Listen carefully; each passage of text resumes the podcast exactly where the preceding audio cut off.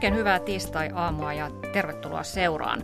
Niin, tänään ö, tässä ohjelmassa pohditaan, että jaksaako kaikkia nuoria, varsinkaan syrjäytyneitä ja syrjäytettyjä, kiinnostaa tämä tämä tarina Suomesta, joka meille keski-ikäisille on, on ihan todellisuutta, että Suomi on sodista selvinnyt ja köyhyydestä yhteisellä työllä noussut ja kaikilla on tasa-arvoinen mahdollisuus rakentaa omaa ja yhteiskunnan tulevaisuutta.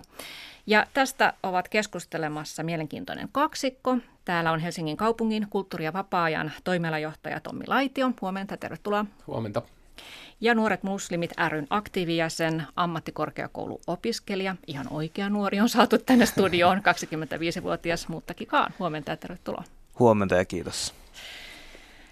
Nuorisoparometri kertoo, että Suomen tulevaisuuteen myönteisesti suhtautuvien nuorten määrä on pudonnut parin vuoden aikana peräti 15 prosenttiyksikköä. Ja sama barometri kertoo helsinkiläisistä nuorista sellaisen faktan, että vain hiukan yli puolet heistä kokee kuuluvansa hyvin tai melko hyvin suomalaiseen yhteiskuntaan. Sä oot tunnettu siitä, että sä työssäsi jalkaudut ihmisten pariin ja, ja käyt nuorisotaloilla ja juttelet heidän kanssaan eri, erilaisilla harrastuspaikoilla. Niin ootko sä näissä sun kohtaamisissa todennut itsekin tai jotenkin aistiksää tällaisen jonkinlaisen näköalattomuuden tai osattomuuden tunteen nuorissa? No ei noi tutkimustulokset mua millään tavalla yllätä. Ehkä menen siihen näköalattomuuteen ja osattomuuteen kohta. Mm. Mutta jos, jos mietitään ensin sitä niin kuin Suomen tulevaisuutta ja uskoa Suomen tulevaisuuteen, niin musta ei ole mitenkään yllättävää, että nuorten ihmisten luottamus Suomen tulevaisuuteen asumaan on heikentynyt. Jos me katsotaan sit, sitä ihan miten me aikuiset ja poliittiset päättäjät ja muut tota, äänessä olevat puhuvat Suomen tulevaisuudesta tai Suomen nykytilasta, niin ei se kauhean rohkaisevaa ole. Ei se, siitä, puhutaan siitä, että meille nuorille tuskin riittää eläkkeitä ja, ja, ja tuota, äm, turvallisuus on mennyt ja, ja, ja meidän pitää ikään kuin varustautua jotain kauheaa tulevaisuutta varten, niin eihän se tietysti hirveän rohkaisevaa ole. Jos katsoo sitä nuorisobarometrin muutosta, niin tietysti se on lähtenyt vuodesta niin kuin 2008 tota se se pudotus, joka tietysti niin kuin kertoo silloin, että silloin ikään kuin talous lähti myös laskuun. Että, että kyllähän nuorten on ollut merkittävästi vaikeampi päästä työmarkkinoille viime vuosina ja, ja muuta. Että mä sanoisin, että se ei, se nä, niin kuin yleinen ehkä näköalattomuus ja osattomuus on yksi kysymys, ja toinen kysymys on tämä usko Suomen tulevaisuuteen. Mm. Musta se, Suome, su, se tarina Suomen yhteen. tulevaisuudesta on minusta tällä hetkellä vähän semmoinen, että niin kuin ihmisiä kannustetaan työskentelemään kovemmin ja kovemmin, mutta suunta puuttuu. Mm. Ei ole niin kuin, ikään kuin se, se toiveikas suunta, jota, jonka eteen pitäisi ponnistella, niin sellaista ei ainakaan nuorille ole kauhean onnistuneesti tarjottu. Niin, ehkä ei ihan vanhemmillekaan. ehkä meille ei kenellekään ole selvää, että mihin me olemme tässä menossa, mutta yritetään nyt töitä, töitä tehdä. Muttakin sinä olet ö, yksi näistä helsinkiläisistä nuorista, joita tämä nuorisoparometrinkin kysely koskee. Saat jouluna valmistumassa IT-insinööriksi, mutta sosiaaliala on alkanut kiinnostaa sinua vähän enemmän ja oletkin juuri eilen aloittanut Diakonissa laitoksella uuden työn. Voidaan puhua siitä vähän myöhemmin, mutta sun perheesi on lähtöisin Bangladesista. Joo. Olet itse syntynyt Suomessa, olet siis toisen polven maahanmuuttaja, Joo. jos näin voi sanoa. Miten sä itse näet sun paikan tässä Suomessa? Että onko sulla sellainen tunne, että kyllä mä kuulun tähän yhteiskuntaan? Uh, joo, ja varsinkin se vahvistuu silloin, kun menee kot- tai vanhempien kotimaahan käymään, niin sitten huomaa, että, että okei, ei tämä ole. Ehkä, ehkä nämä henkilöt tai just bangladesilaiset näyttää enemmän mun näköiseltä, mutta tota, et, niin paljon eroja just käyttäytymisessä, missä menee se henkilökohtainen raja ja mä koen tosi, tosi suomalaiseksi sitten just just Bangladesissa ja tota, sitten kun tulee Suomeen, tämä on mun koti jos, ja mä näen just että niin kuin metsät ja just ne järvet ja mökit, ne, ne muistuttaa just sitä, millainen mun mielestä niin kuin mun koti on. Mutta sitten se on myös tosi niin kuin surullista, että välillä sit, kun kuuntelee sellaisten henkilöiden niin kuin mielipiteet ja ääne, niin kuin, missä just äh, kritisoidaan, että mä en kuulu tänne tai mun näköiset ihmiset ei ole suomalaisia tai niin edelleen, niin sit, silloin tulee semmoinen silleen, että okei, onko tämä nyt mun koti tai ei, ja sitten pitää niinku psyykkaa itsensä, että ei joo, tämä on mun paikka, tiedätkö? se on vain yksi mielipite mu- muiden mielipiteiden joukossa, ja se on vähän raskasta, että ehkä kantasuomalainen ei joudu miettimään sitä, että okei, onko tämä Suomi nyt mun kotimaa, tykkääkö ne musta tai tälleen, mutta sitten tota, sellaiset, joilla on enemmän kuin yksi tausta, niin joutuu ehkä välillä miettimään. Jotkut enemmän kuin toiset. Mm. Ja varmasti sitten tietysti tällaiset Turun puukkohyökkäystyyliset tapaukset myös vaikuttavat siihen, että miten teihin asennoidutaan. Joo, ja sitten itsekin on niin muslimi, ja sitten tota, kun lukee just jotain Hesarin artikkelia, missä puhutaan, että just naiset ja lapset, niihin on hyökätty just Turun tapauksen jälkeen, niin silloin alkaa niin huolestuttaa ihan oman yhteisön puolesta. Ja sitten niin itsekin, mulla on nuorempia sisaruksia, niin on sanonut monta kertaa, että hei, olkaa nyt tosi varovaisia, että kun te olette ulkona, että tuolla saattaa olla ihmiset, jotka saattaa tehdä teille pahaa vaan sen takia, että, että ne ei tiedä yhtään parempaa tai ne edes itsekään ymmärrä, mitä ne on tekemässä. Ja kyllä se vähän niin kuin huolestuttaa ja varsinkin just heti niin kuin sen hyökkäyksen jälkeen, kun näkee sellaisia Facebook-postauksia, missä sanotaan, että joo, nyt niin kuin menkää ja tehkää niin kuin ilkivaltaa just matujen niin kuin naisiin ja lapsiin kohdistuvaa. Tuo on niin kuin tosi raukkamaista, että, niin kuin, että sellaiset, jotka on niin kuin fyysisesti pystyy ehkä, tai me kuvitellaan, että naiset ja lapset, no varsinkin lapset, mutta me ajatellaan, että naiset ei ehkä pysty puolustamaan itsensä niin hyvin kuin miehet, mikä ei ehkä välttämättä, välttämättä pidä paikkaansa, mutta tota, silti, että et, niin kuin, et toi on tosi vaarallista ja tosi niin kuin huolestuttavaa lukea tuollaista, että tuolla on ihmisiä, ja sitten siinä lukee jotain, että, niin kuin, että sata voi vaikka kuolla ihan hyvin. Mm. Niin, että eletään tämmöisessä ilmapiirissä, että monet kantasuomalaiset pelkää maahanmuuttajia, että, mm. että he tuovat jonkun uhkan tänne ja sitten maahanmuuttajat joutuvat pelkäämään kantasuomalaisia. Joo. No, mutta kerro vähän lisää tästä kahden kulttuurin välissä elämisestä, että ilmeisesti sinulle henkilökohtaisesti se ei ole niin iso ongelma kuin monelle maahanmuuttajataustaiselle nuorelle, että, että ovat syntyneet Suomessa, mutta sitten on vähän mm. ristiriitaa sen välillä, että vanhemmat ikään kuin painostavat siihen omaan etniseen kulttuuriin ja sitten taas kaverit ovat kantasuomalaisia, että eletään vähän kummassakin mm. kulttuurissa. Siinä pitää löytää vaan niin kuin se hyvä balanssi ja yrittää ymmärtää asioita. Niin kuin monet asiat elämässä, niitä ei pystytä ehkä välttämättä ratkoa ja pitää vaan niin kuin oppia elää sen kanssa. Me ei valita monia asioita. Mä en valitse sitä, että mihin mä synnyn, mihin perheeseen mä synnyn tai mihin yhteisöön mä synnyn. Ja niin kuin mun pitää vain elää ja tehdä niin kuin järkeä tästä, tästä sopasta niin sanotusti. Tota, se on hieno asia monissa, monissa jutuissa, tai siis niin kuin, että miettiä, että monet asiat mä pystyn ymmärtämään just miten bangladesilainen tai ehkä aasialainen tai ulkomaalainen ajattelee asioista, ja sitten mä pystyn myös ymmärtämään, miten suomalainen näkee sen saman asian, ja ne, se saattaa olla ihan täysin eri, erilainen. Ja sitten kuitenkin mä oon tietyllä tavalla, jos puhutaan niin positiivisista asioista, niin tietyllä tavalla mä oon semmoisessa paremmassa etulyöntiasemassa, että mä pystyn valita parhaat hedelmät kummast, ja marjat niin kuin kummastakin korista niin sanotusti. Mm. Se voi olla hyvin stressaavaa, koska ihmiset me nähdään Äh, niin kuin elämän tietyllä tavalla ja tietyt kulttu- tietyissä kulttuureissa niin kuin arvostetaan eri asioita. Nyt jos, jos bangladesilainen kulttuuri sanoo silleen, että hei, koulutus on tosi tärkeä, sun pitää niin kuin kouluttautua, Mä en sano sitä, että Suomessa se ei olisi tärkeää tai suomalaisessa kulttuurissa, mutta sitten suomalaiset kuitenkin ehkä tuosta enemmän, että tee sitä, mitä sä haluat tehdä. Oon mieluummin onnellinen, kun sä oot mm. 50V. Niin, tämmöistä kun, yksilöllistä. Yksilöllistä, niin. joo. Et, niin kuin, että löydä oma sielusi niin sanotusti. Ja meillä on silleen, että mikä sielusi? Sä sä oot lääkäri tai insinööri, tiedätkö? se on sun sielu, tiedätkö? Niin. se on valittu sun puolelle. Tämä on tämmöinen yleinen niin kuin, uh, vitsi, mitä meidän niin kuin, varsinkin niin kuin bangladesilaista, Intian bangladesilaista taustaisten niin kuin vanhemmat niin kuin, toivoo just, että lapset kouluttautuisi just tiet, tiettyihin aloihin. Ja se, se tulee, ja mistä tämä ajatus tulee? Se tulee sieltä, että, että Bangladesissa ja Intiassa ehkä niin kuin yrittäminen ei ole niin kannattavaa. Se on niin paljon stressiä. Et voi olla, että sun yritys menee nurin ja sit yhteisö ei auta sua mitenkään. Ja jos sun perheelle ei ole varaa auttaa sua, niin sit sä oot niinku yksi ja jos sä oot konkurssissa, niin se on tosi huono asia. Sitten just joku lääkärillä on niinku hyvät palkat ja niinku varma tulo niin sanotusti. Niin sen takia just pyritään, että lääkäri on se paras. Ja sitten jos ei lääkäri, niin okei, insinöörikin on ihan ok, koska työllisyys on hyvä. Joo.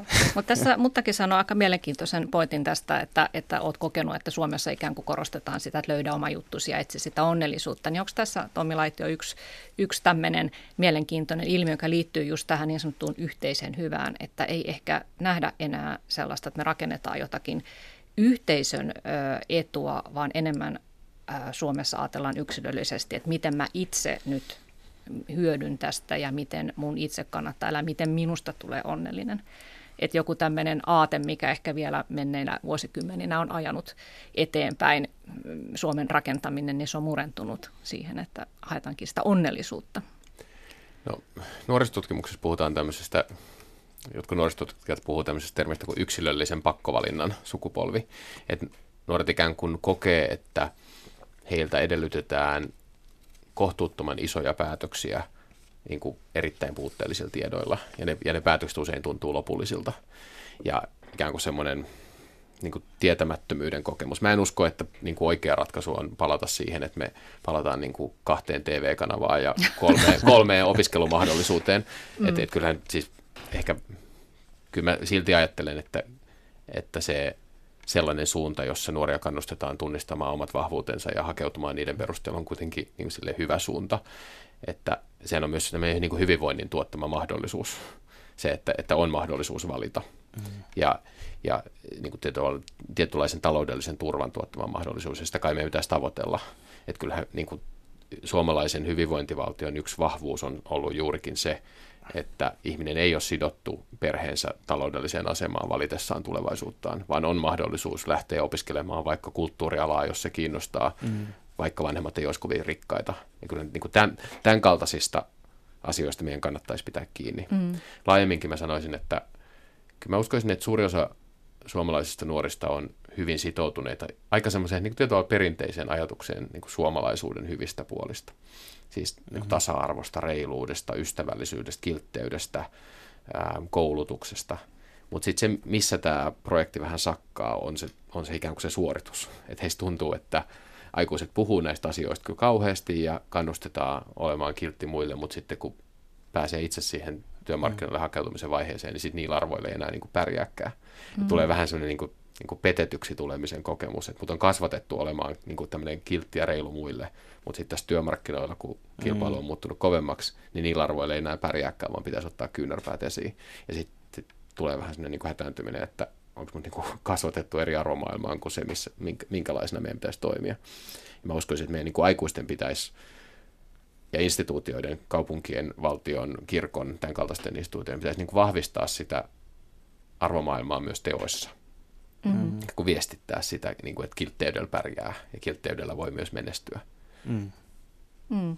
Joo, ja sitten että kyllähän tällaiset niin kuin nuorten moraaliset arvot tuntuvat olevan pääpiirteissään aika, aika kunnossa, että heistähän tuota, ö, oliko se joka toinen, jos helsinkiläisistä nuorista puhutaan, niin ö, joka kolmas on tehnyt vapaaehtoistyötä, että koetaan, että se on hyödyttää sitä yhteisöä, mutta sitten tosiaan se, että miten se oma moraali sitten törmää tähän vallitsevaan ilmapiiriin. Onko tämmöinen, pettymys siihen, että meidät kasvatettiin ää, tällaisiksi kilteiksi ja sitten kilteydellä ei pärjääkään, niin onko se sitten ehkä yksi syy siihen semmoiseen tunteeseen, kun kuitenkin tämä musta aika iso tämä tutkimustulos, että yli puolet ei koe, melkein yli puolet ei koe tota, kuuluvansa tähän yhteiskuntaan. Mm. Ajattelin, että se on semmoista niin pelkoa, hätää, kokemusta yksin jäämisestä – kokemusta siitä, että nyt mun pitää pärjätä, että itse asiassa niin kuin tämä maailma on paljon niin kuin julmempi kuin mä kuvittelin ja, ja että ikään kuin on, on vähän niin kuin hädissään. Mm. Ja silloin kun ihminen on hädissään, mm. niin, niin sitten rupeaa ajattelemaan hyvin lyhytnäköisesti omaa etuaan. Että kyllähän niin kuin, taas se, niin kuin suomalaisen hyvinvointivaltion vahvuus on ollut se, että me ollaan poistettu tiettyjä tämmöisiä niin kuin kauhuuksia ihmisten elämästä, pystytty vähentämään köyhyyttä ja, ja syrjintää. Ja silloin ihmiset on pystynyt hengittämään vähän rauhallisemmin ja miettimään, että mikä minulle oikeasti on tärkeää. Ja kun ihmiset miettii, että mikä heille on tärkeää, niin yleensä ihmisille kuitenkin tärkeää on muiden ihmisten hyvinvointi ja se mahdollisuus niin kuin, toimia toisten ihmisten hyväksi. Mm. Mä en ainakaan usko, että suurin osa ihmisistä on niin kuin lähtökohtaisesti itsekkäitä, vaan juurikin se niin kuin hätä ja pelko omasta ja läheisten pärjäämisestä ajaa meitä semmoiseen, että meistä tulee itsekkäitä. Ja silloin kun me uskalletaan jotenkin hengittää rauhallisemmin ja meillä on olo, että meillä on tietynlainen perusturvallisuus, niin sitten me uskaltaa nähdä, että ehkä mä voisinkin auttaa tuota naapuria, että me ei olekaan kilpailutilanteessa. Joo, tota, no tuossa tulee mieleen just se, että välillä itselläkin niin tulee just sellaisia oloja, että okei, että miksi, miksi mun pitäisi olla just kiltti tai mukava tota henkilöä kohtaan, kun se kohtelee niin kuin mun asiakaspalvelussa kuin toisen luokan niin kuin, äh, kansalainen tai just, että tota, tai joku on niin kuin oikeasti sanonut jotain vulgaarista tai niin kuin haukkunut ja sitten niin kuin pitäisi niin kuin hymyillä siinä, koska se on paras ase tietenkin sitä vastaan taistella, että kun toinen odottaa jos, niin kuin jotain samankaltaista kohtelua, niin sitten niin yllättää sen, että hei, mä en, ase, mä en niin kuin, tuu siihen samalle tasolle, missä sä oot. Ja osoittaa sen niin, kuin, niin sanotusti jalomielisyyden ja että et näyttää, että on parempi henkilö. Mutta sitten se käy tosi paljon just mielessä ja sitten uh, varsinkin työnhaussa se, se on aika tuo, on turhauttavaa, että et kun on just ulkomaalainen nimi, niin sit voi olla vähän vaikeampaa niin päästä edes haastatteluun. Ja tollaiset asiat, niin sit tulee semmoinen olo, että äh, maailma ei ole reilu. Mutta siis jollain tietyllä tavalla se on totta, että et ei me voida niinku myöskään syöttää sitä illuusiota nuorille, että hei, everything is gonna be alright, vaan se pitää olla silleen, että like, you have to make sure that everything is gonna be alright for you. Et sun pitää itse syykkaa ja kasvaa aikuiseksi siitä, et, eikä odottaa, että asiat tehdään sun puolesta, vaan sun pitää niinku yrittää parhaas ja monesti se ei tule onnistuu. Ja jos me katsotaan menestystarinoita, niin siinä on tosi paljon niin kuin just epäonnistumisia, mikä johtaa sitten loppujen lopuksi onnistumiseen. Mm. Kyllä mun tulee mieleen sellainen vuosaaralainen nuori mies, joka on musta niin kuin monella tavalla mallikansalainen tässä yhteiskunnassa. Hänen vanhempansa ovat tulleet toisesta maasta tähän Helsinkiin ja, ja, tuota, ja sitten hän joskus sanoi, että kyllä hän niin kuin yleensä jaksaa olla tosi reipas. Mutta sitten, että sanoi, että, että kun, niin kuin, sanoi, että kun sun kaltaiset ei niin kuin tajuu, että se on niin kuin päivittäistä, että sä oot pukeutunut siististi, sä, sä et tuoksu pahalta, sä käyttäydyt niin kuin hyvin, sä hymyilet ihmisille ja, ja ihmiset ei istu metrossa sun viereen. Mm. Tai sä istut penkille ja ihmiset nousee pois. Tai mm. ihmiset huutaa sulle ja, tai, tai katsoo sua pahasti. Ja se, ja se kun se tapahtuu päivittäin, niin kuin tosi pitkään jaksaa olla reipas. Mutta sitten mm. tulee niitä päiviä, jolloin niin kuin tulee sinne olo, että tämä ei ole, niin kuin, tämä ei ole reilua. Ja tämä on ehkä se kokemus, jota suuri osa meistä niin kuin kantasuomalaisista ei tajua. Me ehkä tiedollisella tasolla voidaan tajuta se, mm. mutta niin kuin, miltä se tuntuu. Se, että, että sulta edellytetään niin kuin poikkeuksellista reippautta.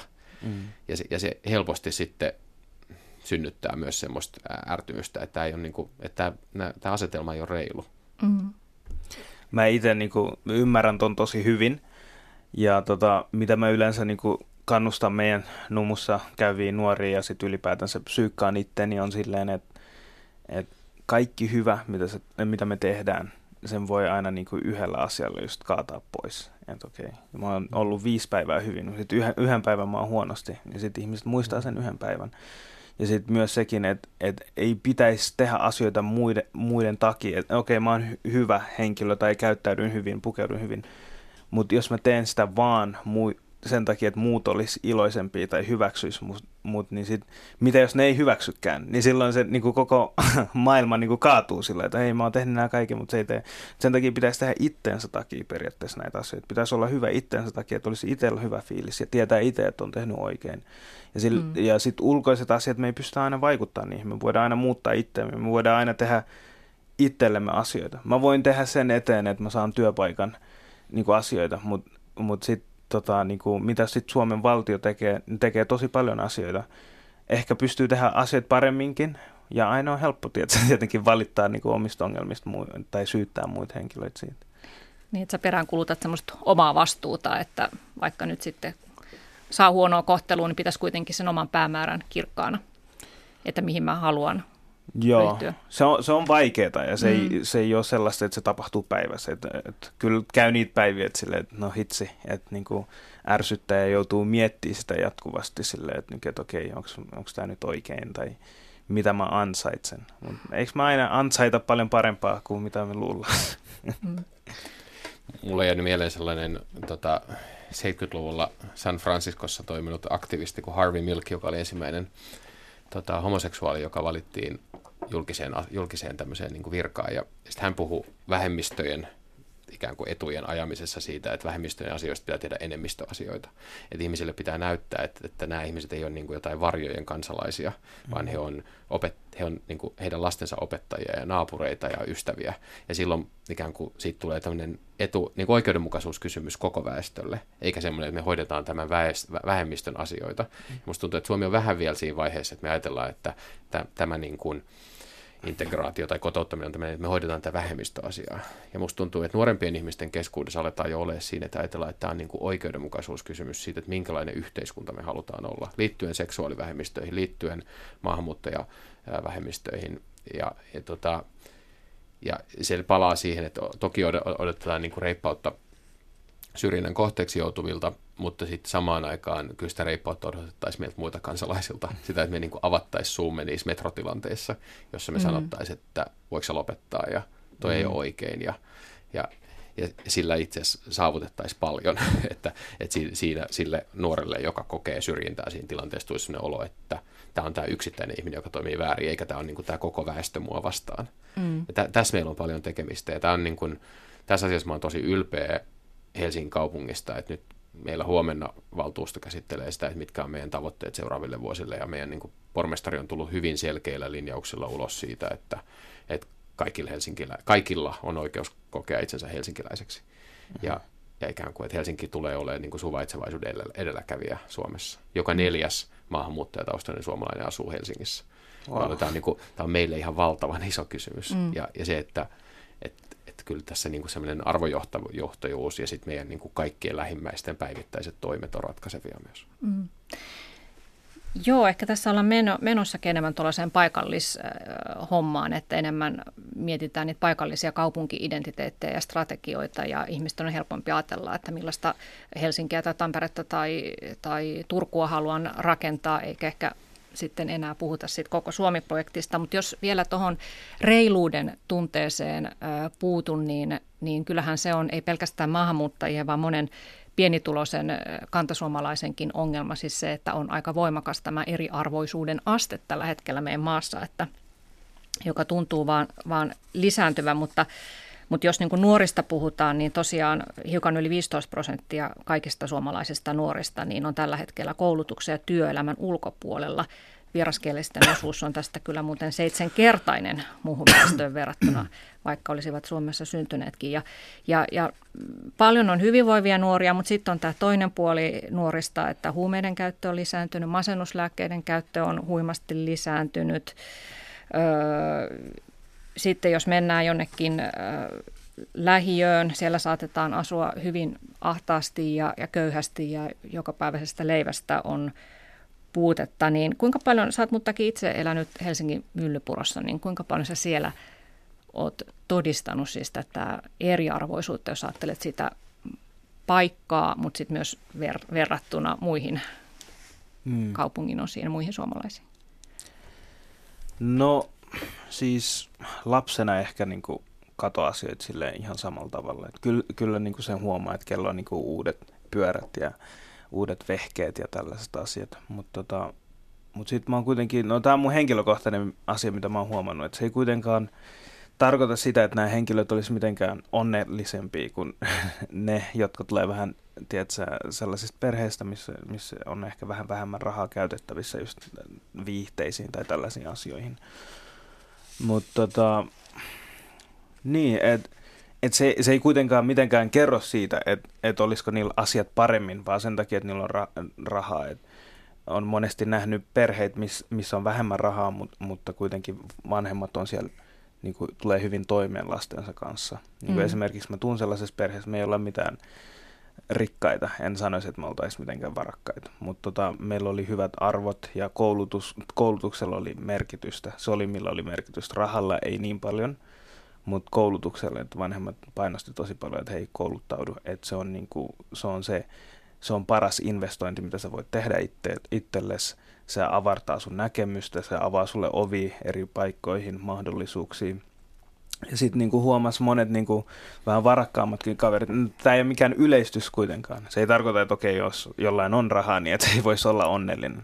Ei, mutta sitten on huomannut silleen, että et onhan, et, niinku, että niillä on just silleen, että vanhemmat on eronnut. Ja sitten se näkyy tosi paljon niinku just lapsessa että niin nuorempana mä huomasin, heti huomasin sen eron. Ja sitten mä oon ollut vuoden koulunkäyntiavustajana, niin huomasin sen, että kuinka paljon just se vaikuttaa, että jos vanhemmat ei ole yhdessä. Ja sitten niin lapsi ei ehkä ilmaise sitä, mutta sen huomaa. Ja sen näkee jotenkin, että okei, nyt tällä lapselle ei ole kaikki hyvin kotona. Mm. Että sillä ei ehkä just sitä turvallisuuden tunnetta tai sitä tasapainoa rakkaudessa. Mm. Tai...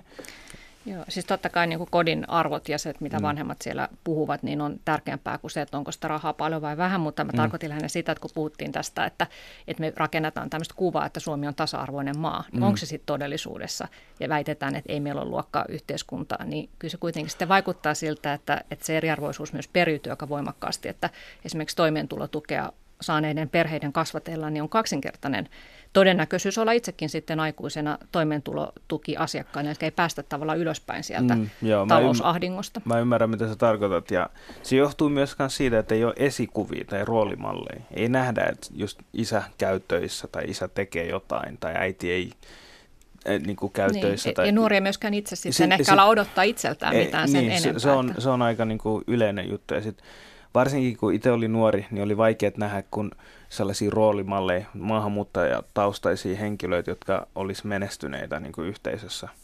Niin sitten oli vaikea hahmottaa, että okei, pystyykö musta tulla opettaja, pystyykö musta tulla uh, niin kuin, vaikka niin kuin lääkäri tai ihan sama mikä, mikä tahansa. Niin kuin, just, että me nähdään just opettajat ja kaikki niin kuin valtion puolella, tai kaikki, jotka on töissä niin sanotusti, ne näyttää valkoisilta, ne näytti niin kantasuomalaisilta. Niin sit, siinä voi olla semmoinen, että okei, no en mä tiedä, tuleeko musta mitään tällaisia. Ja sitten just tuossa Myllyvuorossa puheen ollen, niin mä olin viime viikolla just aamun avauksessa ja puhun just niin kuin Idul Adha, eli tosta niin toisesta iidistä ja sen arvoista niin kuin aamuavauksessa. Ja sitten mä mietin siinä samalla, kun mä katson näitä lapsia, että ja siinä oli tosi paljon just ulkomaalaistaustaisia. Ja se hymy niiden silmissä, kun ne näki, että joku, joka näyttää heidän näköisiltä, joku ulkomaalaistaustainen, puhuu siellä just islamista, koska yleensä siellä käy kir- kirkosta niin pappeja tai sosiaalityöntekijöitä, itsekin muistan, niin sit ne jotenkin vaan kiinnitti niin paljon enemmän huomiota siihen. Ja sitten sen tapahtuman jälkeen niin monet tuli just kättelee, moi mä oon Somaliasta, hei mä oon Irakista, mä oon täältä. Tosi innoissaan ja semmoinen niin jotenkin toivo. Ja sitten mä olin silleen, että wow, että et se oli niin kuin tosi, tosi niin kuin iso palkkio mulle siitä. Mm. Joo, Tommi Laitio.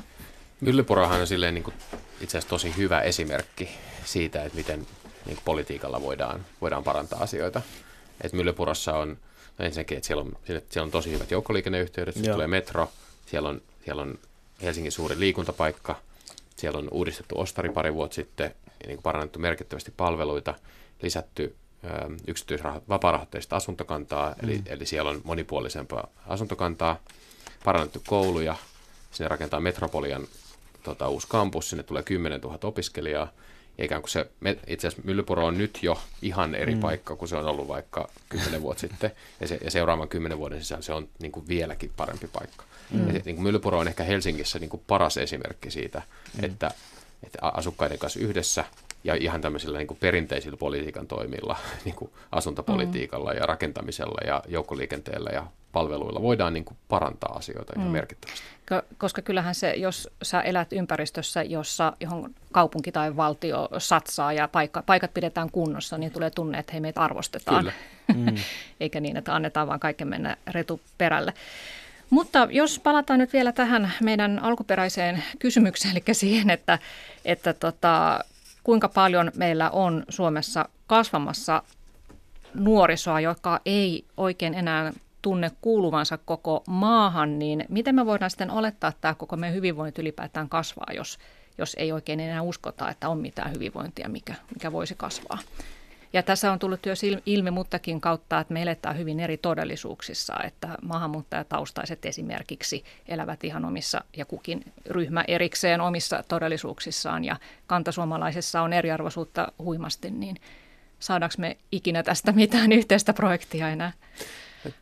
Kyllä mä uskoisin, että, että ikään kuin semmoista toivoa vahvistamalla, että meillä olisi joku sellainen niin kuin tarina, jonka eteen kaikilla ihmisillä on sekä oikeus että velvollisuus kamppailla – ne palaa niin kuin aika sellaisiin perinteisiin suomalaisiin arvoihin, koulutuksen tasa-arvosta, rauhan välityksestä, puhtaasta ympäristöstä, tämän kaltaisista kysymyksistä. Mutta ehkä se niiden uudelleen asemointi tälle nuoremmalle sukupolvelle olisi se, että miten Suomi voi näissä asioissa olla niin kuin parantamassa koko maailmaa.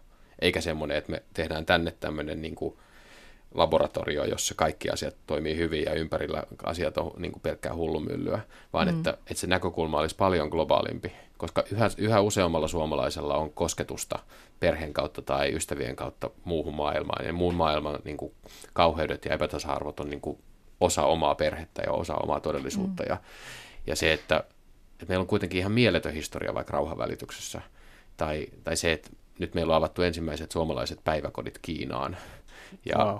ja tämän kaltaisia. Että meillä on niin ihan hirveästi annettavaa muulle mm. maailmalle. Mm. Ja, ja näissä asioissa me itse asiassa, juurikin se, että meillä on ihmisiä, jotka tulee eri kulttuureista, niin, niin se on itse asiassa voima. Että mm. me ollaan parempia rakentamaan näitä, näitä linkkejä muuhun maailmaan. Niin mä luulen, että se olisi semmoinen story, johon myös nuoremmat sukupolvet saataisiin mukaan. Ikään kuin Suomi ratkaisemassa maailman ongelmia. Mm.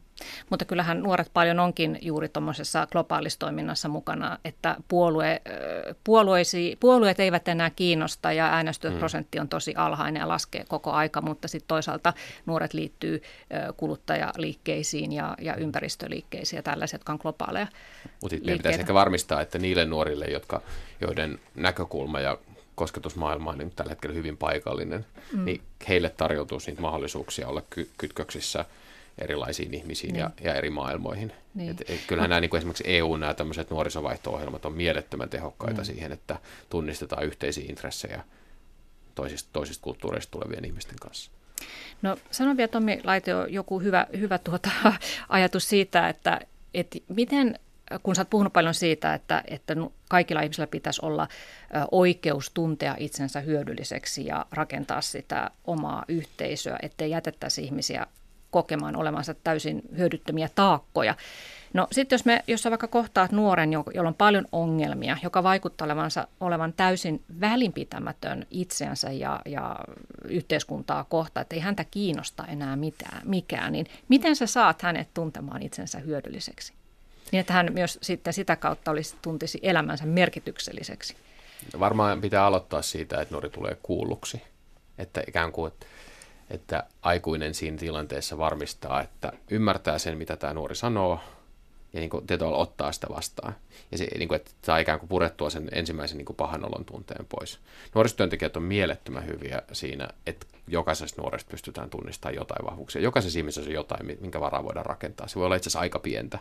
Ja niin kuin, ei, ei varmaan voida mennä suoraan siitä, että jos on ollut yhdeksän vuotta kotona mm. yksikseen, niin suoraan siihen, että sä, sä oot sitten diakonissalaitoksella vapaaehtoisena, mm. vaan siinä pitää rakentaa niin kuin portaita, että aloittaa siitä, että sä tuut johonkin tapahtumaan mukaan, sit sä ehkä autat jossain asiassa, mm. sit sä otat vähän enemmän vastuuta, ja mä oon nähnyt ihan mielettömän paljon tällaisia polkuja. Mielestäni on tosi vaarallista ajatella, että joku nuori on niin kuin hyödytön tai hänellä ei ole mitään annettavaa. Mm. Vaan niin kuin, se pitää, mutta pitää niin kuin aloittaa siitä, että tulee kuulluksi. Aika usein sen semmoisen niin kuin vihasuuden ja kyynisyyden taustalla on se, että on kokemus siitä, että kukaan ei, niin kuin, että kukaan ei huomaisi, jos mä en tulisi. Mm. Niin kuin kokemus näkemä, näkymättömyydestä. Mm. Tai että, että sua kohdellaan vain jotenkin ongelmana, äänekkäänä ongelmana, ja sitten sä vaan niin kuin lisäät sitä äänekkyyttä, koska se on ainoa tapa saada reaktio muilta ihmisiltä niin se kuunteleminen on varmaan ihan ykkösasia, että ei lähetä siihen niin sanotun auttamistyöhön niin, että hyväosainen keskikäinen tulee kertomaan, että miten sinun nyt pitäisi elää, vaan kysytään, että mikä, mikä, mitä, mitä tarvit, mikä on ongelma tällä hetkellä ja minkä kanssa painiskelet. Niin, tai ehkä aloittaa ihan vielä yksinkertaisemmasta kysymyksestä, että mitä, sun, niin kuin, mitä, sä teet, mitä sä teet aamulla, kun sä heräät. Mm. Lähtee ihan niin kuin, niin kuin ymmärtää sitä toisen ihmisen elämää, ei mennä suoraan ratkaisuihin, vaan niin kuin mm. keskittyä siihen, että mitä sun elämässä nyt ikään kuin tapahtuu. Mm. Ja sitten pikkuhiljaa lähtee purkaa siitä, että mm. ehkä me aikuiset sitten aika, ja me erityisesti me hyväosaiset aikuiset yritetään niin kuin he, heti pompata sinne niin kuin ratkaisujen puolelle, kun ensin pitää synnyttää se kokemus siitä arvostetuksi tulemisesta. Mm. No sä, muttakin kun puhuttiin aikaisemmin puhelimessa, niin kerroit, että tota, sä näet itse asiassa paljon semmoisia nuoria, jotka ei ole lähtenyt jatkokoulutukseen peruskoulun jälkeen, ne on vaan kotona, ne ei tee mitään. Mm. Kyllä ne tekee jotain, mutta tota, et, voi olla, että ei tee mitään sellaista, mikä niin kuin johtaa mihinkään. Niin kuin, Mitä ne tekee sitten? Um, siis tosi paljon var, varmaan just on niin kuin internetissä. Siihen hän pystyy niin kuin käyttämään tosi hyvin aikaa. Mitä internetissä voi tehdä, niin kuin kaikki tietää, voi pelaa, voi olla sosiaalisessa mediassa ja löytää just omat, oman yhteisön niin sanotusti. On, pel, niin kuin on pelaajayhteisöjä. Niin kuin nykyään netissä löytyy kaikenlaisia yhteisöjä ihan niin kuin oudommistakin harrastuksista löytyy jo yhtäkkiä, että että sanotaan, että, Jenkis sielläkin on yhteisö niille niin kuin, jollekin ihan niin kuin, harrastukselle, mistä ei itsekään tiedä. Ja syy, miksi siihen tilanteeseen on jouduttu, on niin kuin just tässä keskusteltu monista asioista. Voi olla turhattomuus, se voi olla se, että ei, ei näe, että itsestään voisi tulla jotain, ei usko itteensä tai tällaisen, tai ei ole niitä aikuisia tai tukiverkostoja, jotka niin kuin ohjaisi tai sanoisi, että hei, että nyt musta tuntuu, että kaikki on hyvin, että kerro mitä sä haluat tehdä ylipäätänsä. Ja sitten myös sekin, että nuori, äh, mä henkilökohtaisesti koen, että nuoria pitäisi kohdella niin kuin aikuisia. Ne on nuoria aikuisia, tai ne on tulossa just aikuiseksi siitä teini-iästä lähtien. Jos niitä kohdellaan kuin aikuisia, niin sitten ne käyttäytyy kuin aikuiset, tai enemmän tai vähemmän jos mä kohtelen niitä kuin lapsia, niin ne alkaa käyttäytyä kuin lapsia. Mitä lapsi tekee, kun ei saa sitä, mitä ne haluaa, sitten alkaa huutaa ja käyttäytyy lapsellisesti niin sanotusti. Et ainakin omassa, niin kuin, niin kuin nyt muistelen niin kuin omaa lapsuutta ja yläasteikää, niin silloin niin kuin, jos, jos mua oltaisiin kohdeltu paljon aikuisen, tai annettu vastuut ja pidetty niin kuin silleen just niin kuin, uh, held responsible niin sanotusti, että okei, että tämä oli sun vastuulla, sä et tehnyt sitä silleen, mitä sä sanoit. Niin silloin ehkä se, se semmoinen, ei, ei, en mä en tarkoita mitenkään, että pitäisi syyllistää, mutta pitäisi antaa aina sitä niin kuin vastuuta aina sen mukaan, kun pystyy tehdä mm. asioita. Ja sit, mitä enemmän pystyy tehdä asioita, niin sitä enemmän se itsenäistyy ja sitä kautta niin kuin pääsee eteenpäin elämässä. Niin, nuoret on tosi erilaisia. Sitten ajatellaan, että on paljon, mä oon esimerkiksi tavannut paljon sellaisia nuoria, jotka, joilla niin kuin perhe on tosi solmussa tai perhe ei ole, ei ole turvallinen. On hirveä määrä niin kuin yli kymmeneltä vuodelta kertynyt kokemusta siitä, että aikuiset lupaa asioita ja ne ei ikinä toteuta niitä. Että niin kuin isä sanoo, että, että ensi viikonloppuna mennään Linnanmäelle eikä mennäkään. Ja, ja, ja paljon niin kuin isompiakin asioita. Ja silloin itse asiassa se, mitä sen niin kuin auttavan aikuisen siinä tilanteessa pitäisi pystyä tekemään, on osoittaa rakkautta ja sitoutumista. Ja, se, ja sellaista, että, että mä en hyväksy sun tekoja, että, että sitä, että sä vaikka käyttäydyt väkivaltaisesti muita ihmisiä kohtaan, mutta mä hyväksyn sut ja mä tuun olemaan tässä ensi viikollakin ja senkin jälkeen ja senkin jälkeen. Mm. Että me, me käydään näitä sun tekoja läpi ja, se, ja tämä ei ole niin kuin oikein toimittu, mutta sä oot niin kuin ihmisenä hyväksytty. Ja tosi usein nuoret, jotka on ajautunut tosi solmuun elämänsä kanssa, niin heistä tuntuu, että he on vaan niin kuin kimppu niitä ongelmia. Ja se, se ihminen sieltä taustalta on ikään kuin hävinnyt kokonaan. Ja heitä käsitellään vaan niiden ongelmien, ongelmien perusteella ja se koko henkilö on hävinnyt. Ja se, mitä aikuinen voi siinä tehdä, on lähteä niin kuin tosi yksinkertaisilla tavoilla sanoa, että, että se, mitä sä teit tässä, ei ollut oikein, mutta niin kuin, kerro vähän sun elämästä muuten. Mm. Ja pikkuhiljaa lähteä rakentamaan sitä luottamussuhdetta ja todistaa, että mä, mä en häviä tästä mihinkään. Mm. Että luottamusta pitää rakentaa alusta Varmaan aika moni asti. aikuinenkin kaipaa tämän kaltaisia niin, kokemuksia. kyllä. Ja. No sä oot jo sanonut myös näin, että tota, kun yleensä me puhutaan just äsken kuvailit tällaista tavallaan syrjäytynyttä nuorta, joka ei on kokenut pettymyksiä eikä itsekään enää usko itsensä, että ne on semmoisia ja itsekin ajattelevat olevansa ongelmatapauksia, jotka eivät nyt vain sopeudu tähän järjestelmään. Mutta sä oot sanonut toisinpäin, että itse asiassa meidän järjestelmä ei sopeudu nuoriin. Mitä meidän pitäisi tehdä tälle järjestelmälle? No, otetaan vaikka, siis kyllä pikkuhiljaa meillä aletaan tajuta se, että, että kaikki ei ole niin kuin kaikki ei mene niin kuin sama, kaikkien elämä ei mene saman kaavan mukaisesti. Et suomalainen yhteiskunta on ollut erittäin tehokas siinä tuottamaan niin kuin hyvät tulokset sellaisessa järjestelmässä, jos me kaikki synnytään tähän yhteiskuntaan, me kaikki puhutaan tätä, tätä niin kuin kieltä syntymästämme lähtien, me katsotaan samoja TV-ohjelmia ja kuunnellaan samaa yleisradioa ja tietyllä tavalla ikään kuin, et, et semmoinen niin kuin, Tasa, niin tasalaatu. tasa, tasalaatuisuus on hyvä. Mutta sitten kun, mm. sit kun järjestelmään tulee ihmisiä, jotka tulee Suomeen vaikka 10-vuotiaana ilman lukutaitoa, tai, tai, äm, tai elämästä tulee vaikka niin kuin, tulee vakavia mielenterveysongelmia ja joutuu olemaan koulusta vuosia poissa. Niin sitten se meidän niin kuin, tämä tasalaatujärjestelmä menee vähän solmuun. Mm. Et, ja, sit, ja siitä tulee ehkä se nuorelle sellainen olo, että tässä ei saa tehdä virheitä missään vaiheessa, että pitää pysyä tässä matkassa mukana. Ja mm-hmm. kyllä meidän semmoista niin kuin joustavuutta pitää pystyä, pitää pystyä tosi paljon lisäämään. Et tietyllä tavallahan tämä, niin kuin, tämä turvapaikanhakija ää, aalto tai, tai turvapaikanhakijoiden määrä, joka tuli tuossa muutama vuosi sitten, voi jopa ajatella, että se oli niin kuin, niin kuin tälle järjestelmälle hyvä semmoinen niin kuin herätyskello siitä, että meidän on tehtävä tästä paljon joustavampi. Ja kyllä itse asiassa siinä tilanteessa, kun oli pakko niin vaikka helsinkiläiset koulut mielettömän hyvin sopeutu, sopeutu siihen, että, että saadaan lapset kouluun niin kuin mahdollisimman nopeasti ja, ja ikään kuin saadaan se arkirutiini rullaamaan. Ja sitten se koulu sopeutuu siihen, että, että meidän on, mutta se tarkoittaa toki sitä, että koulussa niin kuin tajutaan se, että, että jos kaikki ei vaikka ole puhunut suomea syntymästään lähtien, niin he tarvitsevat ehkä vähän enemmän tukiopetusta. Mm.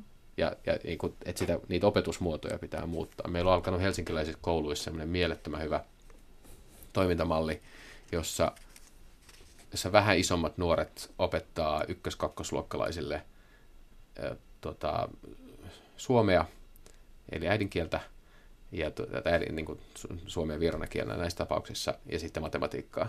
Että sellaiset nuoret, jotka ei ole ehkä koulussa aina pärjännyt kaikkein parhaiten, mm-hmm. niin saa sen kokemuksen siitä, että musta onkin hyötyä että mä voin niin 7-8-luokkalaisena auttaa näitä ykkös-kakkosluokkalaisia. Mä tajun, että mä osaan asioita, musta on hyötyä, mä saan kiitos tästä. Mm. Ja tämä on itse asiassa aika hauskaa, että mulla tulee sinne olo, että mä pystyn auttamaan, mä pystyin tätä äm, vaikka tätä niin kuin somalinkielistä nuorta auttaa tässä suomen kielen tehtävässä sille, että mä selitin niin kuin meidän yhteisön äidinkielellä, että mistä tässä tehtävässä on kysymys. Ja tuleeko sinne olo, että, että, että mulla on sellaisia taitoja, mitä muilla ei ole. Ja ylipäätänsä niin kuin vapaaehtoistyö. Mm. että monet ehkä miettii, että miksi ihmeessä mennä vapaaehtoiseksi johonkin järjestöön.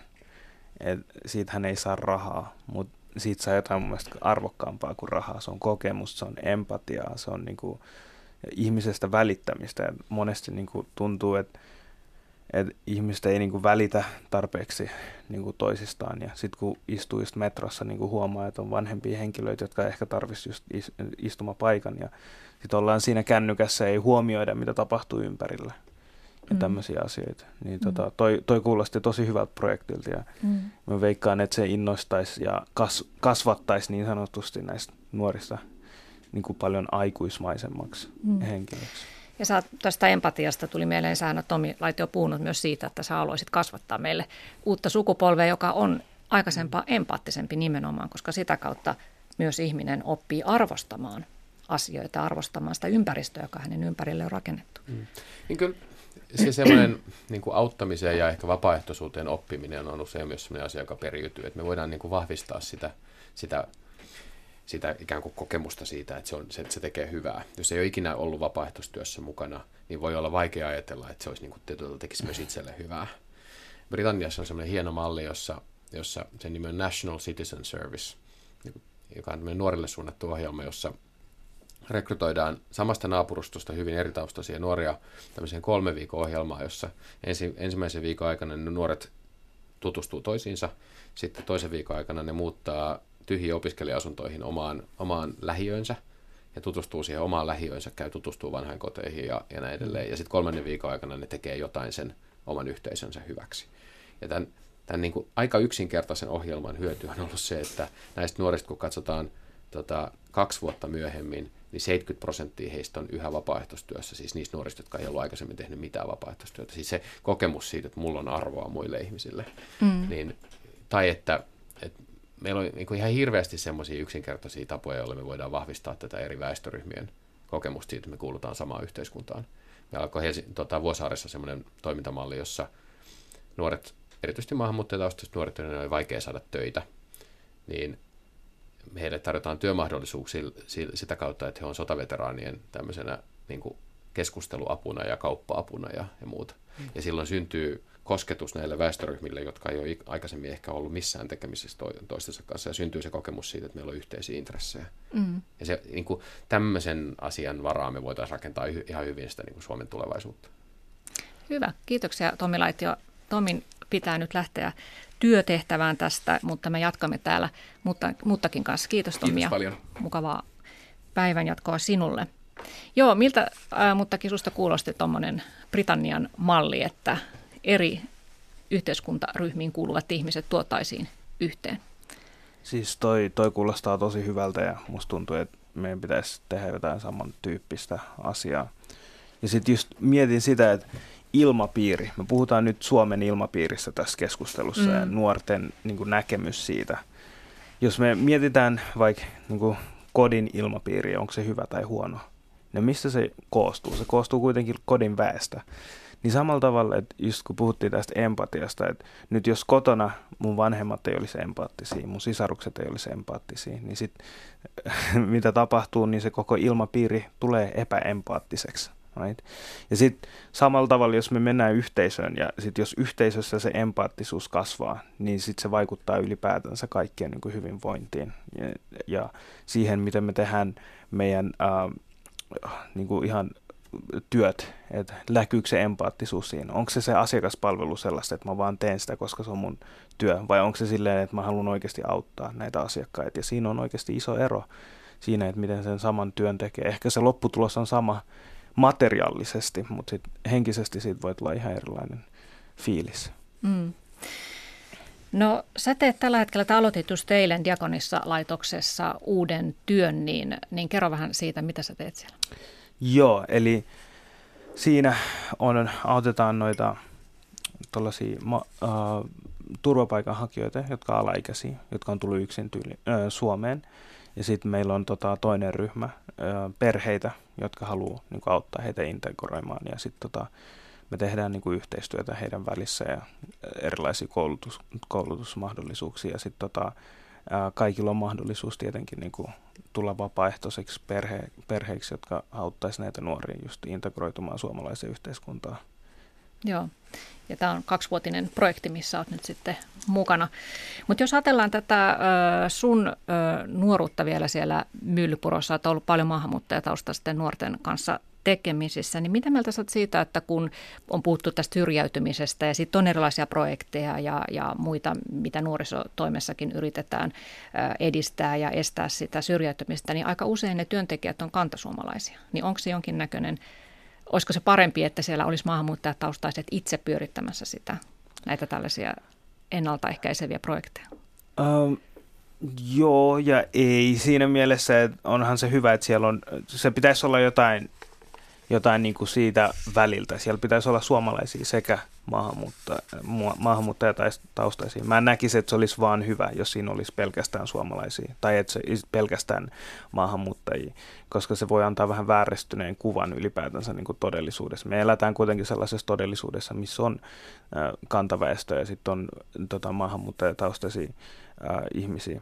Ja tota, ja pitäisi oppia siihen, että, että välillä se asiakaspalvelija on erilainen kuin millaiset omat taustat on. Ja se antaisi ehkä enemmän niin kuin todellisemman kuvan. Ja se riippuu paljon enemmän siitä, että miten, miten just tämä henkilö, joka kohtelee sitä nuorta, että et on, on, onko, onko se sellainen tyyppi, joka pyst, yrittää ymmärtää just nuorta. Se voisi, ja sillä, sillä ei oikeastaan mitään merkitystä, millainen, millaiset taustat on, vaan sillä käytöksellä ja niin kuin empaattisuudella ja ylipäätään se, että haluaa auttaa sitä nuorta ja ymmärtää sitä nuorta. Mm. Et, et kuitenkin mä näkisin ne, näiden asioiden olevan paljon tär- tärkeämpiä asioita mm. omasta näkökulmasta, mutta voi olla, että ehkä nuori kokee asian eri, eri tavalla. Tai... Mm. No, tässä on viime aikoina puhuttu paljon ö, syrjäytymisestä nimenomaan siitä näkökulmasta, että se saattaa olla sellainen maaperä, josta sitten ö, nuoria lähtee radikaaliin toimintaan johonkin ääriliikkeisiin jihadistiksi tai, tai sitten toisaalta johonkin äärioikeistoliikkeeseen ylipäätään ääritoimintaan. Ja mitä sä ajattelet tästä, kun mun mielestä tässä on vähän ristiriita, että jos tämä syrjäytyminen olisi se syy, että kun mulle itselle tulee mieleen, tai mä ajattelen syrjäytymisen sellaisena, että se nuori ikään kuin passivoituu, hänestä tulee välinpitämään, häntä ei enää kiinnosta oma eikä yhteisön tulevaisuus, niin miten on sitten mahdollista, että tällaisesta passiivisesta, välinpitämättömästä nuorasta yhtäkkiä tulisi hirveän energinen ja, ja tunnetta täynnä oleva ääritoimija? Vai, vai onko pikemminkin niin, että on olemassa kaksi erilaista ryhmää, että on nämä, nämä passivoituneet äh, ihmiset, jotka ei enää oikein töissä eikä koulussa eikä missään, ja sitten toisaalta on sellaiset ikään kuin syrjäytyneet omasta halustaan, jotka eivät enää halua uskoakaan tähän yhteiskuntaan, vaan haluavat muuttaa sitä sitten väkivaltaisella toimenpiteellä. Joo. Se on tosi vaikea pistää niin kuin just ihmiset yhteen tai toiseen lokerikkoon, mutta tota, noi on semmoisia taustatekijöitä ja sitten jokainen henkilökohtaisesti niin kuin kokee asiat aina vähän eri tavalla. Mutta niin yksi syyn tekijänä on just se, että niin kuin ulkopolitiikka niin kuin monissa maissa, niin kuin Jenkeissä ja tuolla Iso-Britanniassa ja sitten ylipäätänsä maailman tilan, tilanne ylipäätänsä. Ja sitten se, että me saadaan niin paljon enemmän tietoa maailmasta nykyään Facebookin kautta ja erilaisten sosiaalisen median kautta, mitä ennen ei ehkä saatu tietää. Olihan ennenkin kriisi, kriisejä niin kuin Bosniassa ja muissa, muissa paikassa maailmassa, mut, mut, mutta se niin kuin tietovirta ei ollut niin iso, että se vaan tuli telkkarista. Se ei tullut niin kuin ihmisten omista puhelimista tai ihmiset ei päässyt muokkaa tai niin kuin, ottaa itse niitä kuvia, vaan se oli tietyn, tietyn kanavan kautta se meni aina. Niin se vaikuttaa siihen. Ja sitten myös sekin, että, että jos on turhautunut ja sitten yhtäkkiä niin kuin joku henkilö tulee ja sitten antaa yhtä, äh, niin kuin tosi ison tarkoituksen elämälleen. Nuori, joka ei tehnyt mitään tai saavuttanut mitään elämällään, ja sitten joku henkilö tulee, että hei, sä oot tosi tärkeä, ja sä pystyt tehdä muutoksen maailmaan. Niin, ja sitten se voi olla paljon helpompaa, että jos semmoinen henkilö, joka on kuitenkin töissä tai opiskelee tai tietää, mitä tekee elämällään, niin sitä, sitä on ehkä vähän vaikeampi niin kuin sanoa, että hei, mennäänkö tonne mm. taistelemaan ja tehdään maailmasta parempi paikka, niin sit se ehkä on silleen, niin kuin, että miksi mä jättäisin kaikki mun perheen ja tiedätkö, työn ja koulutuksen ja nämä asiat ja lähtisin sinne. Mm. Mutta tota, pystyykö nämä pistää yhteen kaavaan ja sitten kuinka paljon, sekin on niin yksilöllistä, että et ketä lähtee mihinkin mukaan. Ja Mm. Et, et, et se on Mutta näetkö tällaisia nuoria, mitä äsken puhuit tästä uutisvirrasta, mm. että se nykyään tulee jokaisen kännykkään ja, ja voi tutkia sitä aihetta, mikä itseään kiinnostaa mielinmäärin, niin näetkö tällaisia nuoria, jotka on uppoutunut johonkin tiettyyn somevirtaan? Joo, tai ja siis... vahvistavat sitten omia, omia näkökantojaan sitä kautta. No uutisvirtahan on just sellainen, että mistä asioista on tykännyt. Että jos joku on vaikka tosi kova fudisfani, niin sen uutisvirta on vaan fudisjuttuja, fudisvitsejä. Ja mm. sitten muistellaan jotain otteluita tai sitten kun ottelu tapahtuu, niin näkee vain semmoista, semmoista uutisvirtaa, mitä niin kuin, liittyy fudikseen. Sitten jos joku on poliittisesti kiinnostunut maailman tilanteesta, niin sitten siellä saattaa näkyä vähän ikävempiä asioita. Ja sitten mitä tapahtuu tai No, tämä on taas, niin kuin, että miten eri ihminen ottaa asioita. Se voi olla tosi raskasta välillä, että mm. näkee vaan niin kuin, surullisia asioita tapahtumassa niin kuin, just vähemmistö ihmiselle. Mm. Niin kuin, mutta, just... mutta oletko itse tavannut tämmöisiä nuoria, jotka, josta sä huomaat, että nyt on uppoutunut ihan liian syvälle tuohon se on, vaikea, se on vaikea sanoa, koska niin kuin, ihmiset ei, jos joku on syrjäytynyt tai jo, jollain on tällaisia niin kuin, uh, ajatuksia, että haluaisi lähteä vaikka ulkomaille taistelemaan, niin mä en usko, että ne tulee heti kertoa niin kuin ihmisille, että hei, mä halusin mennä, vaan ne pitää sitä kuitenkin tosi piilossa sitä asiaa. Ne ei halua, koska ne pelkää sitä, että muut niin kuin huomaa sen ja sitten ehkä ilmiantaa ne tai huolestuu niistä enemmän. Ja mm. silloin kun ihminen huol, niin kuin huolestutaan jostain henkilöstä, niin sitten yritetään tehdä asialle jotain. Et mä veikkaan, että just henkilöt, jotka on lähtenyt, niin kaikki on silleen, että oh, mä en tiennyt, että tämä henkilö lähtee tonne, että ei mulla ollut mitään hajua. Joo, ne pystyy peittämään sen. Ne se niin, peittää sen, koska ne tietää, että jos, henkilö, jos ihmiset tai jos yhteisö huomaa, että, että, että näillä on tällaisia asioita, niin ne haluaa niin kuin peittää sen, jotta ne pystyisi oikeasti lähteä sinne. Hmm. No pystytkö sä tässä Nuoret muslimit ryssä mukana, niin pystyttekö te sieltä yhdistyksen ö, sisältä tavoittaa näitä syrjäytyneitä nuoria? Joo, syrjäytymisen syitä on enemmän kuin yksi, ja tota, mitä me yritetään tehdä, just aktivoida nuoria löytämään just sitä merkitystä tekemällä mm. vapaaehtoistyötä, jotta ne pystyisi, että ne pystyisi niinku just löytää sitä tarkoitusta elämässään. Mm. Olisi aktiivisempia yhteisössä, hankkiutuisi koulutukseen ja kokisi olevansa niinku suomalaisia niin sanotusti. Ne on osa tätä yhteisöä, mm. mikä on itsellenikin ollut vaikea ymmärtää välillä tuntea itsensä hyödylliseksi, mm. se on meille kaikille ihmisille perustarve. Kiitoksia Muttakikaan keskustelusta kiitos. ja kiitos kuuntelijoille. Tapaamme taas ensi tiistaina.